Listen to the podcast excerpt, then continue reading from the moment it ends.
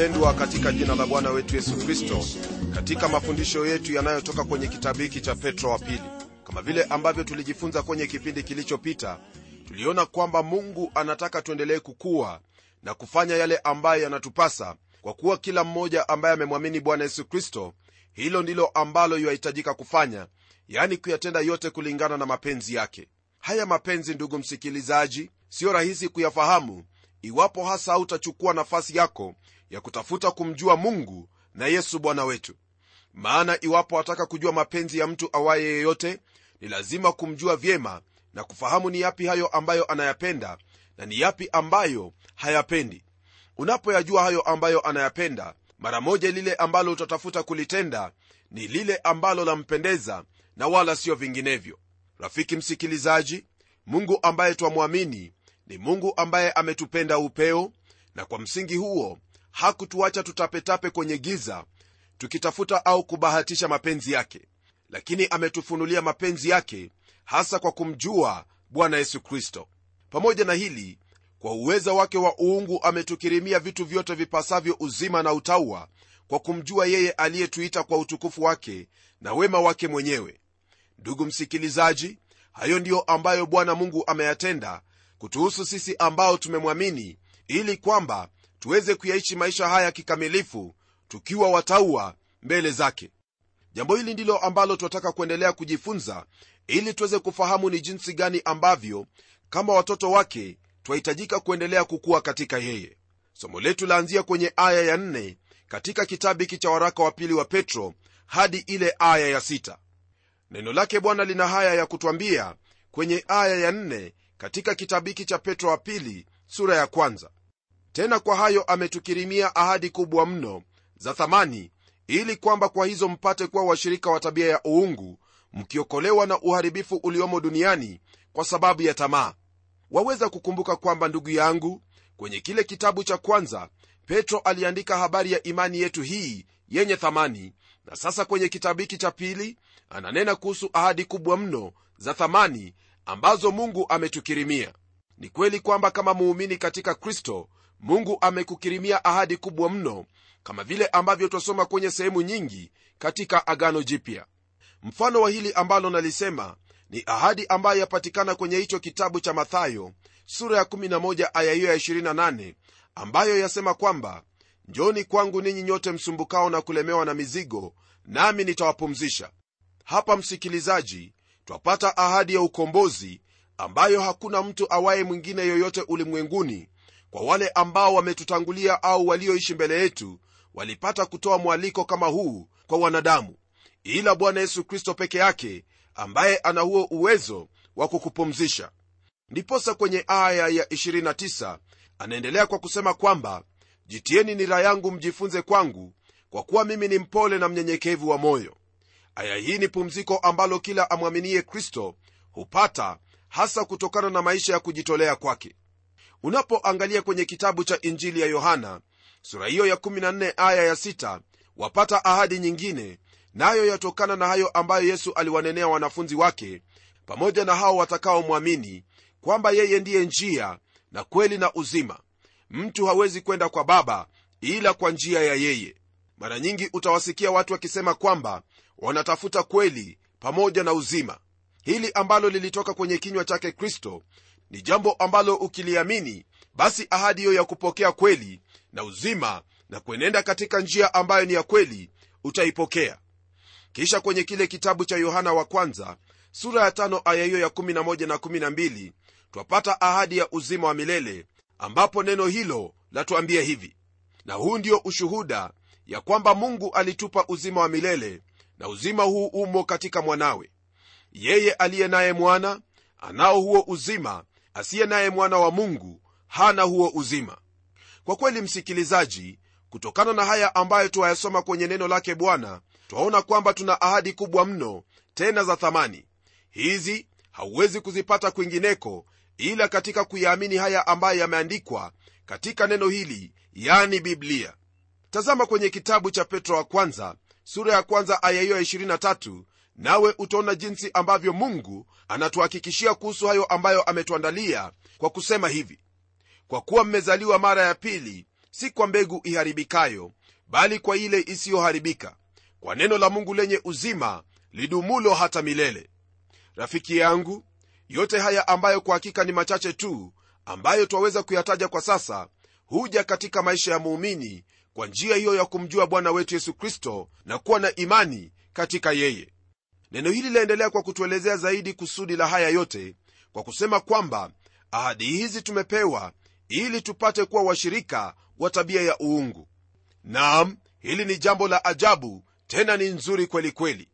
Yani kwa kumwamini na kuendelea kumjua kristo ahadi hizo zote kubwa na za thamani zatuweka kwenye daraja tofauti kabisa. Kwani twafanyika kuwa wana wa mungu. Unapozaliwa mara ya pili msikilizaji wewe hupokea asili yake mungu kama vile ambavyo neno la mungu latuambia kwenye kitabu cha wakorintho wa pili sura ya tano tukianzia aya hiyo ya 17 hadi aya ya 19 ambayo yasema hivi. Hata imekuwa mtu akiwa ndani ya kristo amekuwa kiumbe kipya ya kale yamepita tazama yamekuwa mapya. Lakini vyote pia vyatokana na mungu aliyetupatanisha na nafsi yake kwa kristo naye alitupa huduma ya upatanisho yaani mungu alikuwa ndani ya kristo akiupatanisha ulimwengu na nafsi yake asiwahesabie makosa yao naye ametia ndani yetu neno la upatanishi.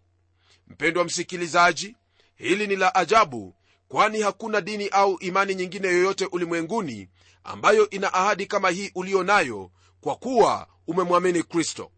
Kwa hili napenda kukujulisha kwamba usidanganyike kwamba imani ya kikristo ni msururu wa tenda hili na usitende hilo licha ya hayo kuwepo imani hii hasa ya kuhusu wewe yani uwe mshirika wa tabia ya uungu.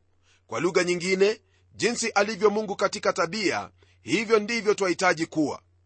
Mungu ni mwenye upendo ana huruma ni mvumilivu na pia ana hayo ambayo ni mengi mno ambayo twafaa kuwa washirika wa tabia yake. Je kuna lingine lililo jema ambalo ungelitamani maishani mwako kuliko hili? Naamini kwamba jibu lako ni la kwamba hakuna hata kidogo na wala halitakuwepo. Basi mpendwa njia ya pekee ya kufanya haya ni kwa kuendelea kumjua mwana wa mungu bwana yesu kristo na kuyatenda hayo ambayo ametuagiza katika neno lake. Isitoshe ahadi hizi kusudi yazo nyingine ni kwamba kwa hizo twaokolewa na uharibifu uliomo duniani kwa sababu ya tamaa. Rafiki yangu hili ni jambo ambalo najua kwamba walifahamu viwavyo na wala si ngeni kwani unapoangalia matukio katika dunia utaona kwamba kuna uharibifu wa kila namna unaosababishwa na tamaa. Mfano wa hili ni hayo ambayo yanatendeka katika mataifa tofauti. Kumekuwepo na uharibifu wa maisha pamoja na vita kwa sababu ya tamaa ya wachache tamaa ya kuongoza au kwa uhalisi kabisa tamaa ya kujitajirisha. Jambo hili ni jambo ambalo haliambatani na maadili yake mungu ambayo yanatoka kwenye biblia na pia ni kinyume na asili ya kibinadamu maana iwapo ni uongozi uongozi upo ili kuwatumikia wanadamu lakini sio wanadamu kuutumikia huo uongozi. Haya mwenzangu ni baadhi tu ya yale ambayo yanatendeka duniani mambo ya uharibifu yanayotokana na tamaa. Habari gani unapofikiri habari za wizi? Tamaa mbaya ulevi na ulafi uasherati ufisadi mauaji na mengine kama hayo? Je si yote yatokana na tamaa? Fahamu kwamba msikilizaji lolote ambalo latokana na tamaa ni lazima mwisho wake litaleta uharibifu. Fikiria habari za ukimwi na maafa yake. Tamaa ya mali na shida zake nawe utafahamu hili ambalo na kufunza sasa hivi. Ila kwako uliyemwamini kristo unayo ahadi ambazo za kulinda kutokana na haya yote hasa kwa njia hiyo moja tu ya kumjua bwana yesu kristo. Msikilizaji uamuzi wako wa kumfuata na kumwamini kristo ndiyo utakaokufungulia mlango wa kuyapokea haya ambayo neno lake mungu limetunenea kwenye sehemu hii. Kwa sababu hiyo basi ni wazi kwamba uharibifu umo katika asili ya mwanadamu na ni kwa kumgeukia kristo tu na kumwamini ndipo utaokolewa kutokana na hayo. Je unapowaza habari ya asili na tabia yako waona uungu wowote? Iwapo jibu lako ni la basi yafuate haya maagizo kwenye neno hili nawe utayaona mabadiliko katika maisha yako. Pamoja na hili utakuwa na ushahidi kwamba huu mtoto wa mungu kutokana na haya ambayo umejifunza leo hii kwa kuyaamini. Kumbuka kwamba kuna ahadi nyingi tu ambazo zipo kwa ajili yako kama vile ambavyo paulo anamwandikia timotheo na kumwambia kwamba anayajua maandiko matakatifu ambayo yaweza kumhekimisha hata apate wokovu kwa imani iliyo katika kristo yesu hili anamwambia kwa kuwa mara mtu anapomwamini kristo ukweli ni kwamba ameokolewa lakini hapo si ndipo mwisho.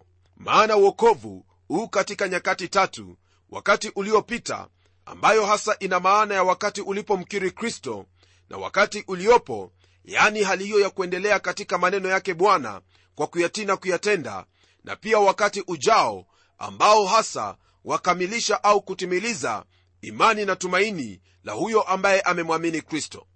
Jambo hili ambalo nalinena ndugu msikilizaji ndilo ambalo twalipata kwenye kile kitabu cha yohana wa kwanza sura ya tatu aya hiyo ya kwanza hadi ya tatu ambayo yatwambia maneno yafuatayo.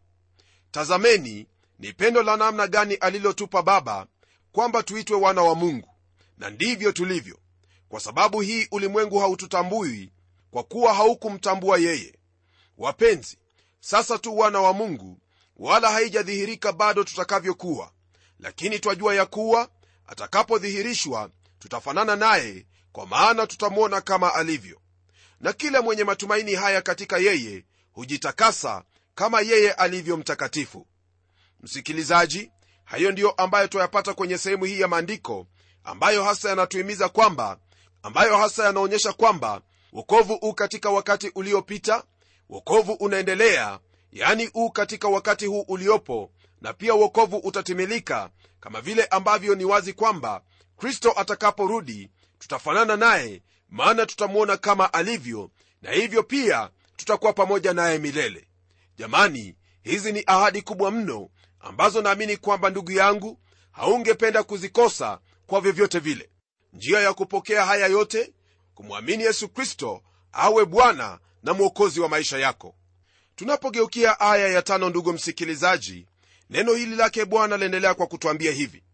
Naam na kwa sababu hiyo hiyo mkijitahidi sana kwa upande wenu katika imani yenu tieni na wema na katika wema wenu maarifa.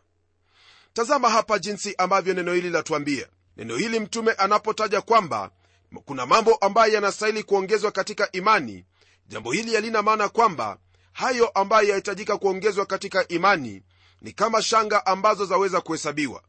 La hasha bali kile ambacho kipo ni kwamba haya ni mambo ambayo yanahitajika katika maisha ya muumini mambo ambayo yanafaa kuendelea mbele ili kwamba muumini akuwe katika neema yake bwana na pia katika kumjua mungu na bwana wetu yesu kristo.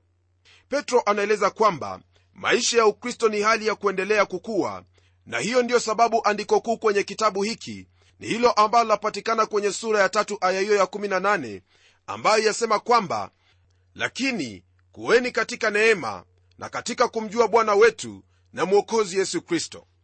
Jambo hili ndugu msikilizaji ni jambo ambalo napenda kulizingatia kwa maana katika kumjua kristo ndipo imani yako yathibitika.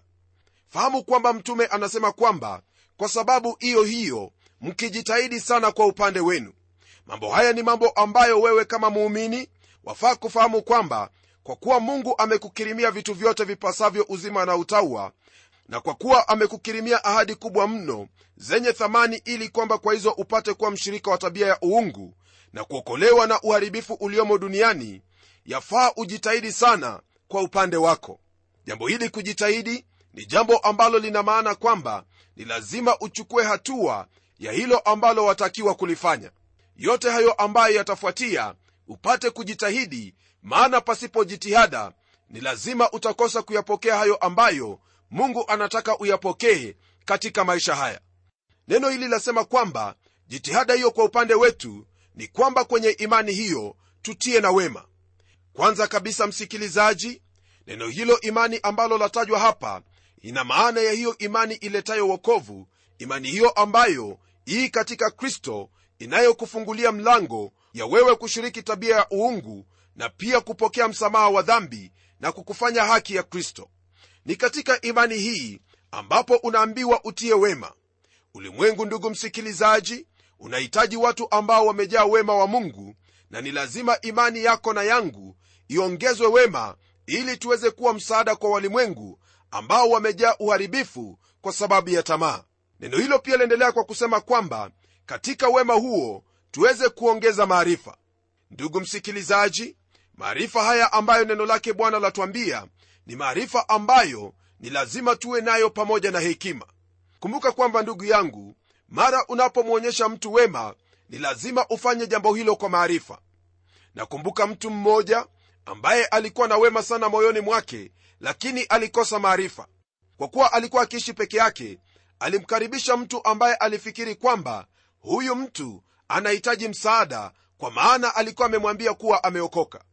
Huyu mtu kwa kuwa alitaka kuonyesha wema kwa huyu ndugu alimwacha kwenye nyumba yake lakini aliporudi baadaye kutoka kazini alipata kwamba nyumba yake imefagiliwa viwavyo.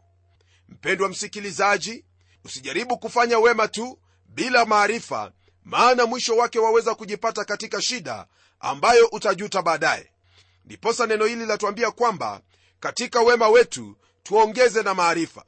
Maarifa hayo ni maarifa ambayo yatakusaidia kutenda lile ambalo ni la haki lile ambalo ni nzuri tena la kumpendeza mungu. Pia maarifa haya yatakusaidia kuweza kuendelea kufahamu wema wa mungu ambao amekuonyesha. Ndugu msikilizaji neno hili la kuagiza kwamba ni lazima katika wema wako uongeze na maarifa maana pasipo kuongeza na maarifa utajipata kwamba umekosea katika njia nyingi. Nam unaposoma kwenye kile kitabu cha hosea rafiki msikilizaji sura ya 4 aya hiyo ya 6 neno lake mungu lina haya ya kutwambia kuhusiana na neno hili maarifa. Neno lasema hivi watu wangu wanaangamizwa kwa kukosa maarifa. Kwa kuwa wewe umeyakataa maarifa mimi nami nitakukataa wewe usiwe kuhani kwangu mimi. Kwa kuwa umeisahau sheria ya mungu wako mimi nami nitawasahau watoto wako. Hili ambalo twalisoma kwenye sehemu hii msikilizaji ni jambo ambalo latuonyesha moja kwa moja kwamba maarifa ambayo twayahitaji maishani mwetu ambayo twahitaji kuongeza katika wema wetu ni maarifa ambayo yanatokana na sheria yake mungu. Unaposoma neno lake bwana na kulitii katika moyo wako na kuyatenda hayo ambayo neno hilo la kuagiza basi wewe utakuwa umeyapokea maarifa na hautaangamia kama vile ambavyo neno hili la mungu limetwambia kwenye kitabu hicho cha hosea. Neno hili pia liendelea kwa kutwambia hivi kwenye aya ya sita. Na katika maarifa yenu kiasi na katika kiasi chenu saburi na katika saburi yenu utaua kuna vito vya thamani hapa msikilizaji wangu ambavyo twahitajika kuwa navyo katika maisha yetu kama watoto wa mungu au waumini katika kristo. Katika hayo maarifa ambayo wayapokea kwenye neno lake bwana.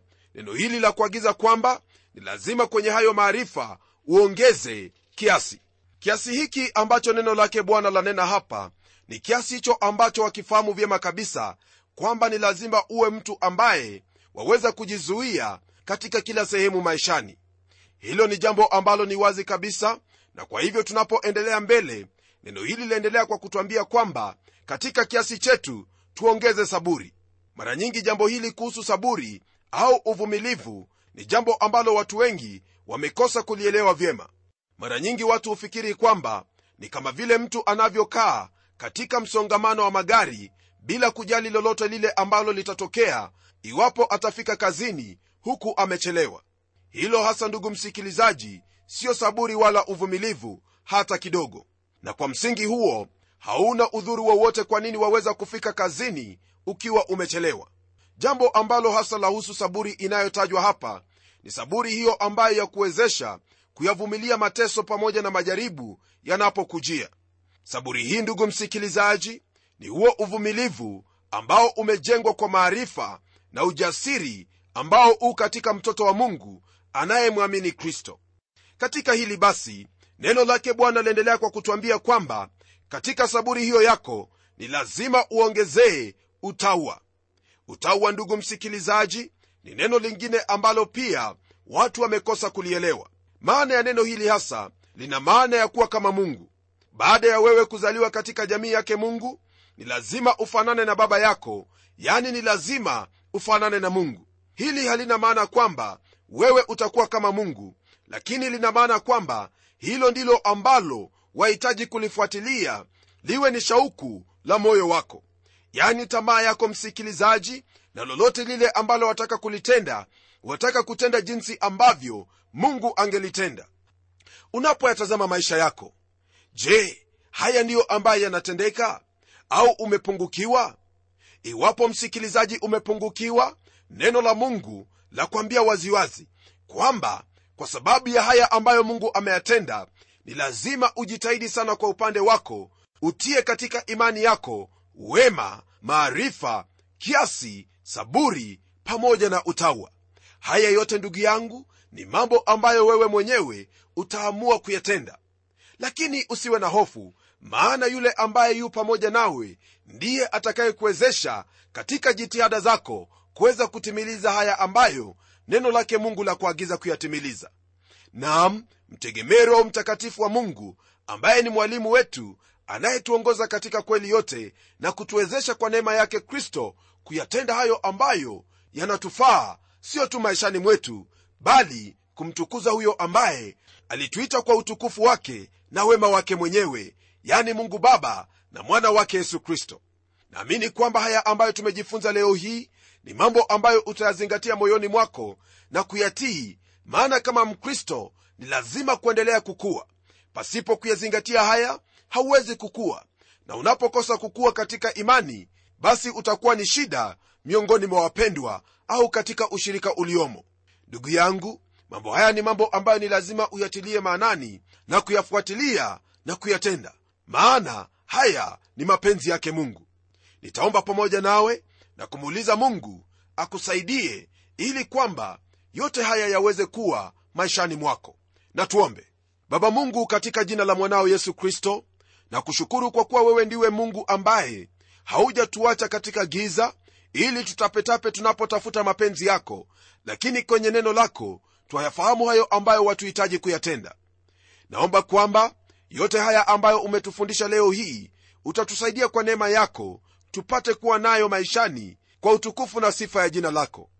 Bwana naomba kwa ajili ya ndugu yangu msikilizaji kwamba katika imani yake utamsaidia ajitahidi kuongeza wema maarifa kiasi saburi pamoja na utawa mambo ambayo yatambariki na zaidi ya yote yatakuwa ni ushuhuda kwamba bwana wawaokoa na wadumisha.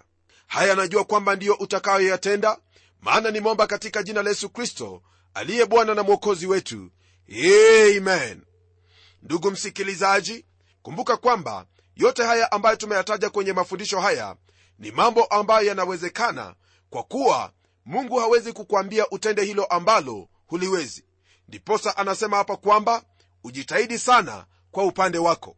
Nami nina uhakika kwamba unapomtegemea roho mtakatifu wa mungu utajitahidi na haya yote yatakuwemo maishani mwako kwa utukufu wa kristo yesu. Tukutane tena kwenye kipindi kijacho ili tuendelee kuyajua hayo ambayo twayahitaji katika maisha yetu kusudi tuendelee kukua na kumtukuza huyu aliyetuita kwa utukufu wake ambaye siye mwingine bali ni bwana yesu kristo. Hadi wakati huo neema yake bwana iwe pamoja nawe na kukuwezesha katika haya. Ni mimi mchungaji wako jofre wanjala munialo na neno litaendelea